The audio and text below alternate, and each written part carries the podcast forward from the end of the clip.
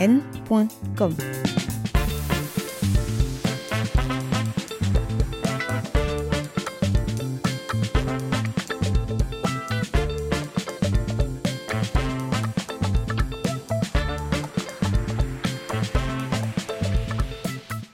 Bonjour. Vous cherchez la motivation pour vous lancer dans le podcasting? Vous avez envie de connaître l'attitude nécessaire pour aborder les sujets délicats avec vos invités? Vous voulez savoir comment faire un podcast qui marche en Afrique? Eh bien, nous allons répondre à ces questions et à d'autres pendant les 25 prochaines minutes. Bienvenue sur N.com.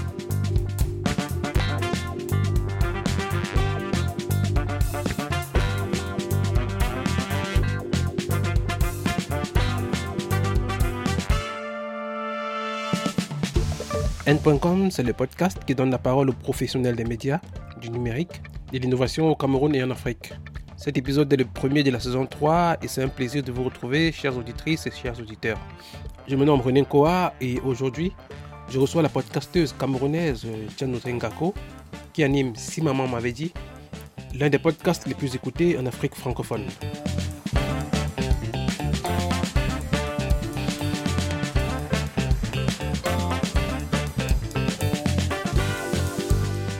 Podcast est produit par Douala Stories. Douala Stories est une entreprise basée au Cameroun, spécialisée en marketing éditorial et en management des contenus éditoriaux numériques. Cet épisode bénéficie du sponsoring de Colorful. Colorful, c'est une application web et mobile de découverte des jeunes talents de la musique africaine qui ne bénéficient pas toujours de suffisamment d'exposition médiatique pour pouvoir vivre de leur art. Colorful apporte donc une solution à ce manque de visibilité en proposant une plateforme qui rend accessible leur travail à travers le monde. On peut retrouver ce Colorful le streaming, la vente en ligne de musique, la promotion des podcasts et la mise en avant de toutes les autres activités liées à la musique.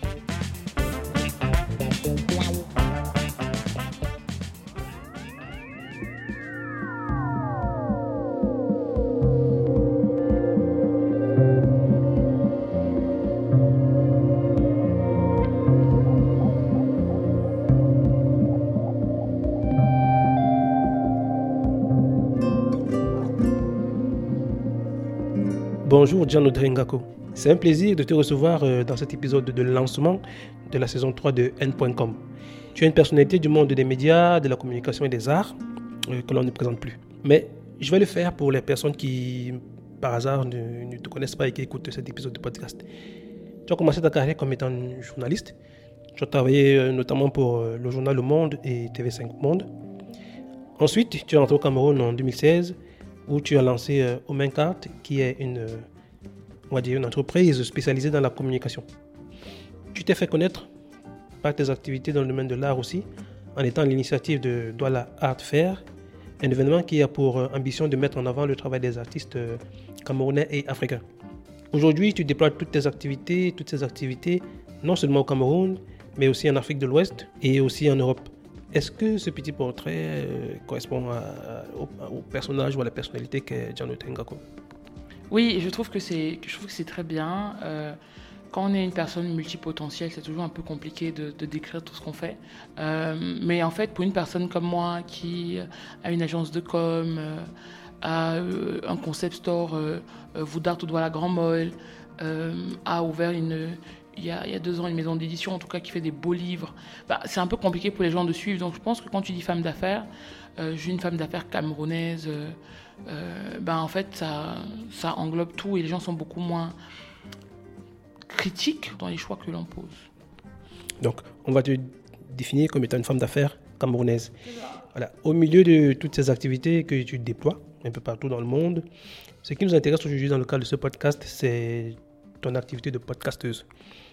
Tu as lancé le podcast, si maman m'avait dit, euh, le 24, non, le 27 février 2020. Un podcast qui compte à ce jour euh, 39 épisodes. Ma première question est simple. Pourquoi as-tu voulu faire un podcast? Moi, à l'époque, il y avait un podcast qui, que j'aimais beaucoup euh, qui s'appelait La Poudre. Et, donc, Et donc j'écoutais des histoires ou même Femmes puissantes euh, de Léa Salamé, je crois, sur France Inter. C'était des podcasts que j'écoutais beaucoup. Et j'aimais comment les interviews étaient euh, emmenées. Mais euh, je ne savais pas spécialement, je n'avais pas spécialement au fond de moi l'idée du podcast que j'allais faire. Mais je prenais plaisir et j'estimais que j'avais des choses à dire et que les gens de mon entourage, avec un grand E, avaient des choses à partager. Et puis un jour, en fait, j'ai échangé avec ma tata, d'ailleurs, qui est ma première invitée, Jane Tonier. Et quand j'ai quand, quand j'ai écouté, qu'on a une conversation de femmes, mais je me suis dit, on a fait trois heures en, parlant de son histoire avant, je me suis dit, mais c'est pas possible. Euh, et c'est comme ça que je me suis dit, je lui ai dit, je vais lancer mon podcast. Il va s'appeler Simon, m'avait dit, et tu seras ma première invitée. Donc j'ai pris mon téléphone, elle est montée chez moi, et euh, je lui ai tendu le téléphone, et l'entretien s'est bien passé. Et euh, comme c'était un sujet qui touchait beaucoup de femmes ou beaucoup de couples, euh, sur le continent et, pas qu'au Cameroun, ben, ça a directement une portée. Très rapidement, on a eu 3000 écoutes. C'était relativement puissant de voir l'impact que la radio pouvait faire, enfin en tout cas que le que l'outil podcast pouvait aussi faire, de, de, donner cette notion aussi d'empathie qui manque souvent beaucoup euh, chez nous. Au sein de l'agence Omencard que je dirige, on avait déjà lancé un, un podcast qui n'avait pas fonctionné, entre guillemets, qui s'appelait Histoire raconte, euh, où l'idée pour nous c'était d'aller rencontrer des personnes qui ont euh, de l'expérience euh, en se disant que quand une personne agit chez nous décède, c'est une bibliothèque qui, meurt. Donc nous, on s'est dit, bon, on va aller les rencontrer, mais en fait, on, on a fait face à un frein. Un, on n'avait pas de cash, mais deux, les personnes qui nous demandent, qui, qui souhaitaient, qu'on souhaitait interviewer voulaient être payées. Donc en fait, c'était un peu faussant pour nous, on n'avait pas pensé à ça. Donc, donc on a arrêté. Mais je me souviens que déjà, nous, on se disait qu'on aimerait on, aurait aimé avoir 50 auditeurs. Mais sur le podcast que nous, à l'époque, on hébergeait sur SoundCloud, euh, Histoire raconte, ben, on avait déjà 200 écoutes par, euh, par, euh, bah, par mois. Ce qui fait que quand j'ai décidé de lancer, Simon m'avait dit, moi j'étais plutôt partie sur une idée d'avoir 300 auditeurs par épisode. Et pour moi, j'étais déjà très contente. on a remarqué qu'en 2020, en février 2020, euh, qui est quelque part euh, le moment où le, Covid euh, s'est manifesté comme étant une, pandémie. Il y a eu beaucoup de podcasts qui ont été créés, qui se sont lancés dans le monde entier. Est-ce que le tien n'est pas dans la même veine? Ah, mais en fait, le je crois que c'est surtout en mars 2020 qu'il y a vraiment eu un, vrai déclic. Et comme tu l'as si bien dit, moi je vais lancer le 27 février. Donc je pense pas, pour moi en tout cas c'est sûr, c'était pas vraiment lié à la pandémie. Mais par contre, je suis persuadée que les gens, parce que nous, nos auditeurs sont majoritairement, je crois, en France. Hein. Je crois que euh, la, première audience du podcast, c'est la France, ensuite le Cameroun, la Côte d'Ivoire, le Sénégal, le Canada, la Belgique. Et je crois que euh, on a juste bénéficié finalement de, certaines personnes, notamment en France, qui certainement ont dû nous recommander auprès de leur réseau, de leur famille, pour en faire un podcast, ou le podcast euh, leader aujourd'hui sur la zone francophone du continent. Donc je crois que oui, on a bénéficié de, de l'arrêt, entre guillemets, du, monde, ou de l'envie des gens de, de se retrouver, de l'envie des gens aussi de se connecter à l'essentiel. C'est ce qu'on dit d'ailleurs dans le podcast. Donc, euh, et aussi d'avoir des vraies conversations. Je crois qu'en 2020, beaucoup de personnes décèdent, les gens ont des doutes, les gens choisissent aussi de revenir, des fois s'installer euh, en, Afrique. Ces podcasts aussi, les gens se rendent compte, en, tout cas Simon m'avait dit, étaient aussi un, un médicament au trauma que certaines personnes qui avaient des décisions aussi à prendre devait, devait écouter. Euh. donc, ouais, je pense que le podcast arrive au bon moment. Je me rappelle notamment en classe de troisième, parce que j'avais c'était une classe où, en fin d'année, il fallait passer un examen. Donc, j'étais pas très disponible. Il fallait bosser avec les, les, camarades. Il y avait des trucs que je comprenais pas. Donc, je passais beaucoup de temps à bosser. Et en fait, parfois, quand je devais faire la vaisselle ou des trucs comme ça, je le faisais pas à temps. Et à chaque fois, il y avait des paroles, des trucs comme ça qui, qui revenaient comme quoi j'aurais préféré t'avorter, j'aurais préféré ne pas te mettre au monde, euh, c'est compliqué de t'avoir comme enfant, tout ça, tu vas, tu vas jamais réussir dans la vie, tu vas, tout ce que tu es en train de me faire subir là, tu vas le subir aussi. Donc ça, c'était des trucs qui étaient, là sur le coup, c'était un, peu moins facile à gérer. C'était un peu moins facile à gérer. Je pleurais tous les soirs, je m'endormais en pleurant. Je me disais que j'allais jamais réussir dans ma vie parce que en, Afrique, on dit que si, l'un de tes parents te, maudit ou dit un truc sur toi, ça va forcément agir sur toi. Si Maman m'avait dit est un podcast euh, qu'on peut qualifier de conversationnel, qui traite de, sujets très intimes. Dans l'extrait que nous venons d'écouter, euh, tu t'entretiens avec Louise, une jeune femme de 25 ans qui confie que sa mère lui a souvent dit qu'elle aurait aimé l'avorter. Ce qui frappe avec ton podcast est que les sujets sont souvent difficiles. La question qui me vient à l'esprit est celle de savoir ce qui pousse toutes ces personnes à te faire toutes ces confidences. Ah, bah, peut-être parce que aussi c'est le format audio. Peut-être parce qu'on ne les, on ne les voit pas. Donc je crois que euh, les, les, gens font confiance aux auditeurs. Je crois que les gens n'ont jamais vu de... Les gens ne sont pas dans la critique, ne sont pas dans le jugement. Euh, et quand tu es dans un espace sain, bienveillant, bah, tu as plus de facilité à, à te confier. C'est pour ça que des fois, moi je me souviens, euh, il, y a, il, y a, deux ans qu'on avait eu Olivia, je crois, qui était la deuxième, enfin la go d'un homme marié. les gens qui écoutaient, c'était un épisode qui avait créé beaucoup de débats qui d'ailleurs aussi a fait qu'on a été très connus, je crois. Et les gens m'en voulaient, en tout cas certaines personnes, de ne pas avoir bousculé mon invité. Mais en fait, non, ce n'est pas mon objectif. Mon objectif, c'est de regarder mon invité, c'est de l'accompagner dans ce qu'elle a envie de partager. C'est pas spécialement, euh, j'ai pas spécialement envie de la déstabiliser. C'est pas l'objectif. Donc je crois que euh, le fait aussi que je prenne le temps d'écouter les gens, que je ne les coupe pas, que je les laisse s'exprimer, que je rebondisse, euh, ça aide aussi beaucoup. Et, et, je pense que pour les gens qui écoutent, vu que moi je ne bah, je rencontre jamais mes invités avant, c'est très spontané mes questions. Donc les gens qui écoutent, des fois ont les mêmes questions que moi. Donc, donc eux aussi, ça crée un sentiment de ah je comprends, ah je me sens bien. Et eux aussi demain, ils n'ont pas de problème à, à, à, à venir participer ou des fois même à recommander des personnes à venir participer. Donc, si je comprends bien, toi, tu n'es pas forcément la personne qui engage le, comment dire ça, la recherche des, des, invités. La plupart du temps, tu as des recommandations, c'est ça? Alors, euh, quand je me déplace, euh, je dis, bon, on sera là, on sera au Bénin, on sera à Bamako.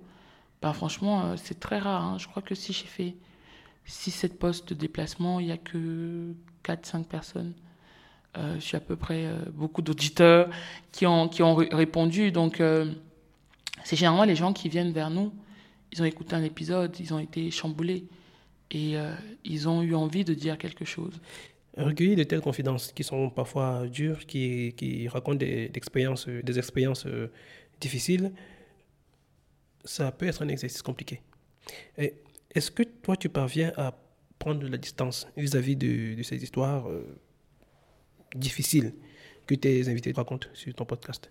Alors, pour comprendre comment, pour, pour répondre à cette question, il faut comprendre comment ça se passe. Quand les gens me contactent, la seule question que je leur demande, c'est qu'est-ce qu'ils auraient aimé que leur maman leur dise? Et ils me disent euh, la phrase, je leur dis OK, parce que c'est, je veux juste avoir une idée de quel va être le scope. Euh, j'aurais aimé que maman me dise qu'elle m'aime, j'aurais aimé que maman, j'aurais aimé, j'aurais aimé. Ça me permet de comprendre à peu près qui je peux avoir devant moi, parce que je veux toujours garder le côté spontané. Il faut que mes questions viennent au fur et à mesure. Je veux que mes invités, en écoutant, aient envie de poser les mêmes questions ou comprennent aussi la pertinence des questions que je pose parce que bah parce qu'on écoute l'histoire de la personne pareillement. Et, euh, et ensuite, des fois, bah, souvent même, je suis très surprise par ce que j'entends. Et puis, des fois aussi, ce que les gens ne savent pas, c'est qu'une fois que, en fait, une fois que je termine l'épisode, moi, je l'envoie à Herman Com, euh, Camden, qui lui monte. J'écoute plus, en fait. Euh, sur le coup, euh, bah, ça peut me dépasser. Mais une fois que j'arrête de tourner, je peux échanger avec la personne qui m'explique un peu plus les choses. Et, euh, mais des fois, oui, il y a des sujets, des épisodes que moi je n'écoute plus, enfin la plupart, et que je réécoute quand je vois qu'il y a tout un intérêt. Je me dis, mais attends, de quoi il s'agit? Pourquoi tout le monde parle de cet épisode? Mais non, j'ai beaucoup, de, beaucoup de recul. Bien sûr, il y a des histoires relativement compliquées, mais je crois que c'était surtout au début, les gens étaient vraiment inquiets. Je crois avec Nathalie qui avait perdu son enfant, bref qui racontait ses histoires au début du podcast qui étaient relativement dures. Les gens se disaient, mais comment je fais mentalement? Mais je me souviens d'un épisode avec Audrey. En fait, elle me parle de ses deux enfants qu'elle aime. Mais euh, il y a quelques semaines, elle a fait une tentative de suicide. Et, et je comprends donc que tu peux aimer tes enfants, mais être tellement plus bas que tu aies envie de te de, ben, de, de, de partir. Parce qu'elle, pour le coup, elle avait été abusée par son père. Euh, donc c'était très très fort. Et, et, moi je me souviens qu'Audrey, elle faisait plein de gestes. Euh, elle tenait ses mains, elle, elle s'étirait. Et, et, moi je la regardais euh, au fond de, de, moi, je me disais, mais what's going on? Mais dans le regard que je posais sur elle, c'était en mode, il n'y a rien. Enfin, je veux dire, rien se passe. Mais j'ai vu euh, à travers les gestes qu'elle posait, que l'exercice qu'elle avait accepté de faire, qu'elle avait voulu faire, était aussi une thérapie et n'était pas facile en fait. Prendre la parole sur le podcast, Simon m'avait dit, c'est pas si facile que ça.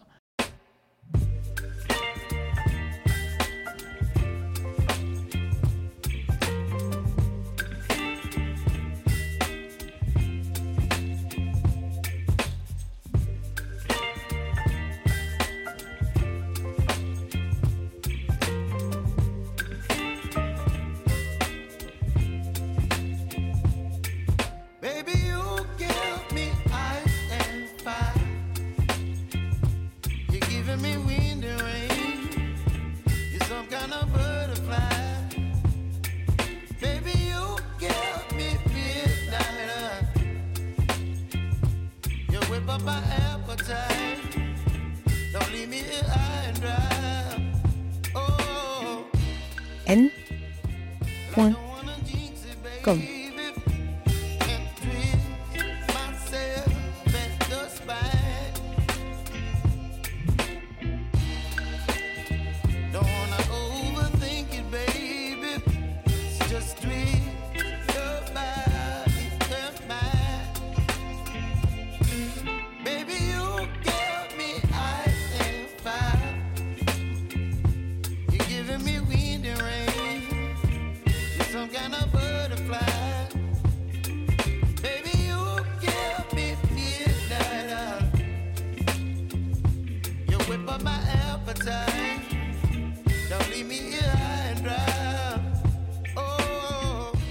Vous êtes sur n.com et aujourd'hui nous recevons Diano Ngako.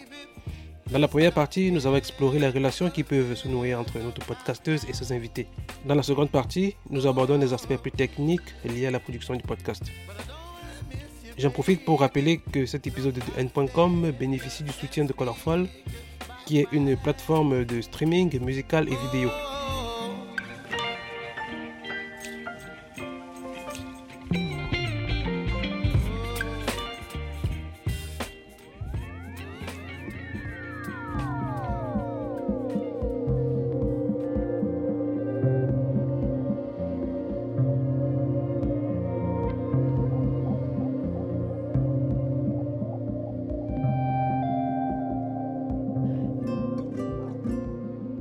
Nous sommes de retour avec euh, Gianno Tengako et dans cette deuxième partie du podcast, on va aborder des questions beaucoup plus techniques.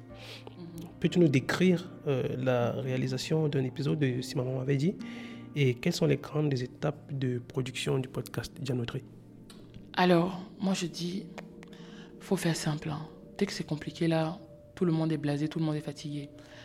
On trouve l'invité, euh, on se rencontre à mon bureau, dans une zone un peu calme.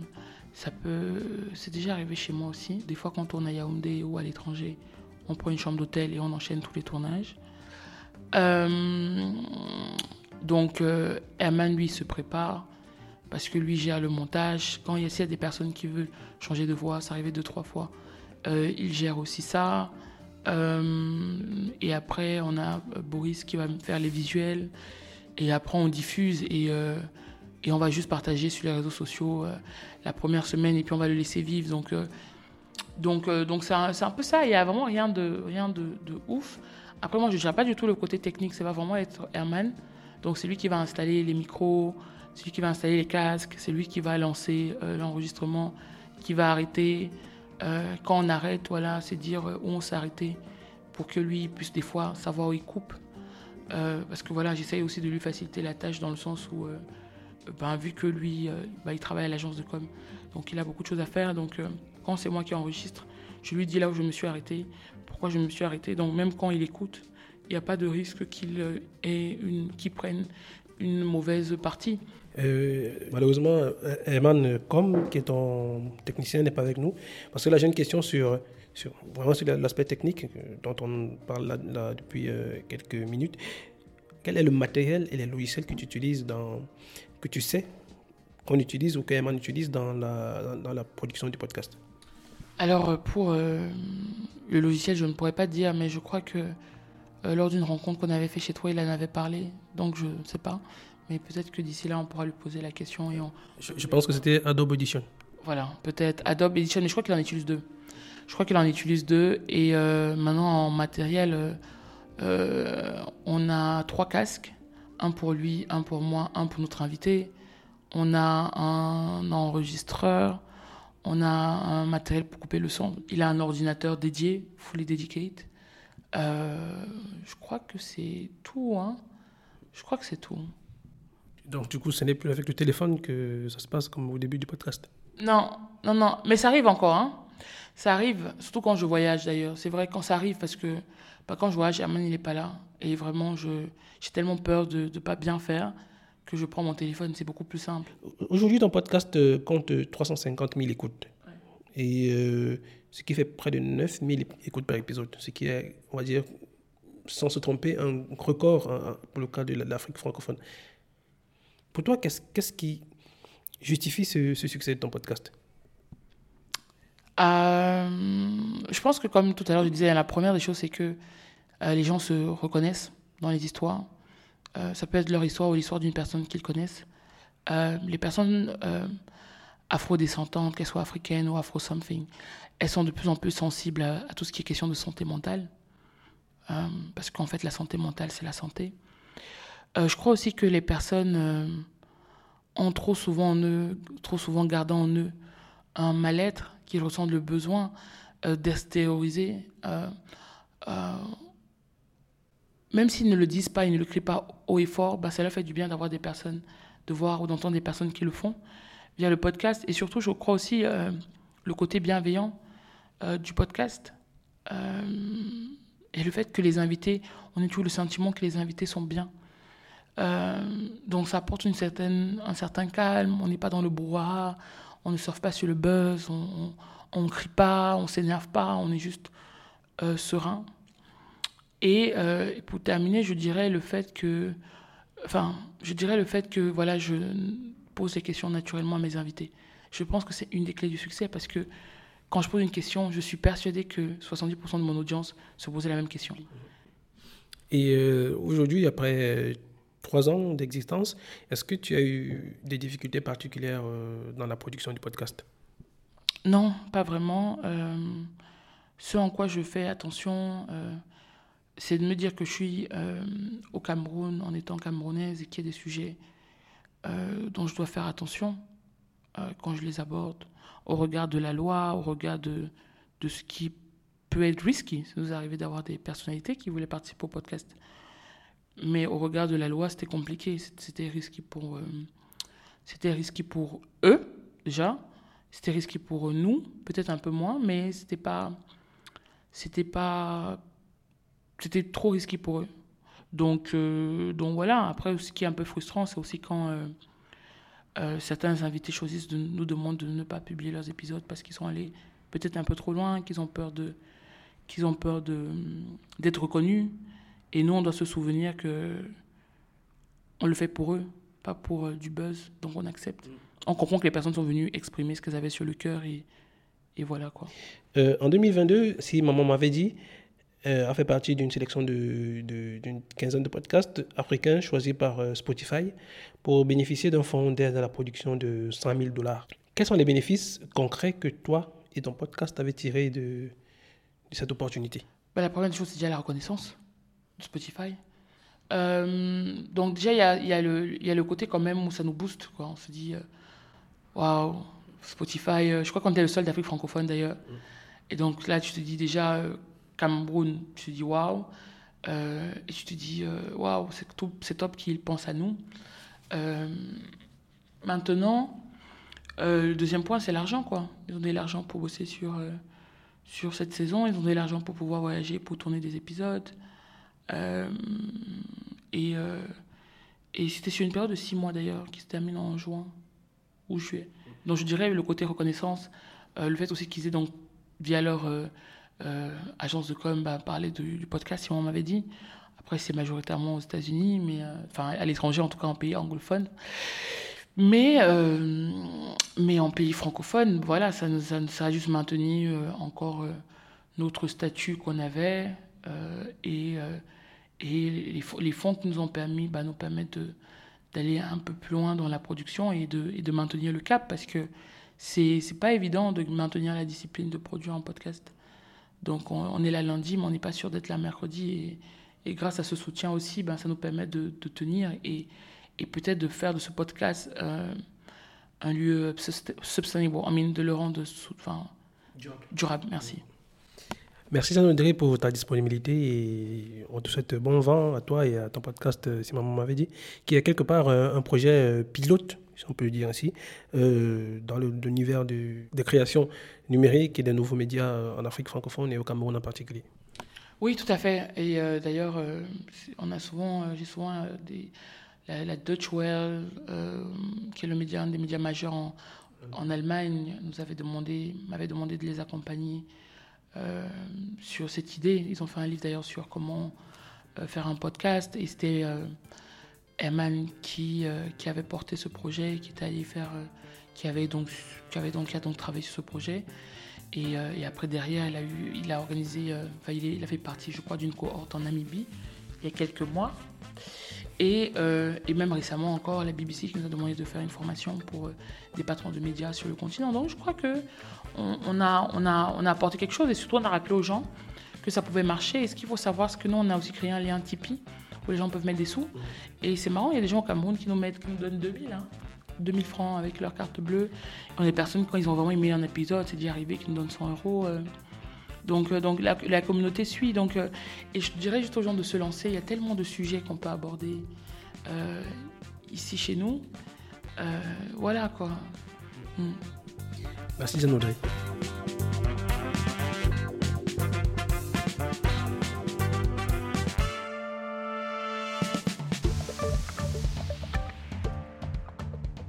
Ce que nous retenons de cet échange avec Tino Denkako sont deux choses. La première est qu'il faut savoir prendre recul euh, face aux révélations qui sont faites par euh, les invités d'un podcast comme le sien, qui aborde la question des traumatismes souvent liés à l'enfance. Dans un second temps, nous retenons que le secret d'un podcast réussi réside dans la simplicité. Cet épisode de N.com est arrivé à son terme. Je vous remercie de l'avoir écouté jusqu'au bout. Le podcast a une page dédiée sur Instagram et sur LinkedIn où vous pouvez poursuivre cette conversation. N.com est disponible sur les principales plateformes d'écoute. Je remercie encore Colorful qui sponsorise cet épisode et je vous recommande de télécharger l'application. Pour ma part, je vous donne rendez-vous le mois prochain pour de nouvelles explorations de l'environnement des médias, du numérique et de l'innovation au Cameroun et en Afrique. A bientôt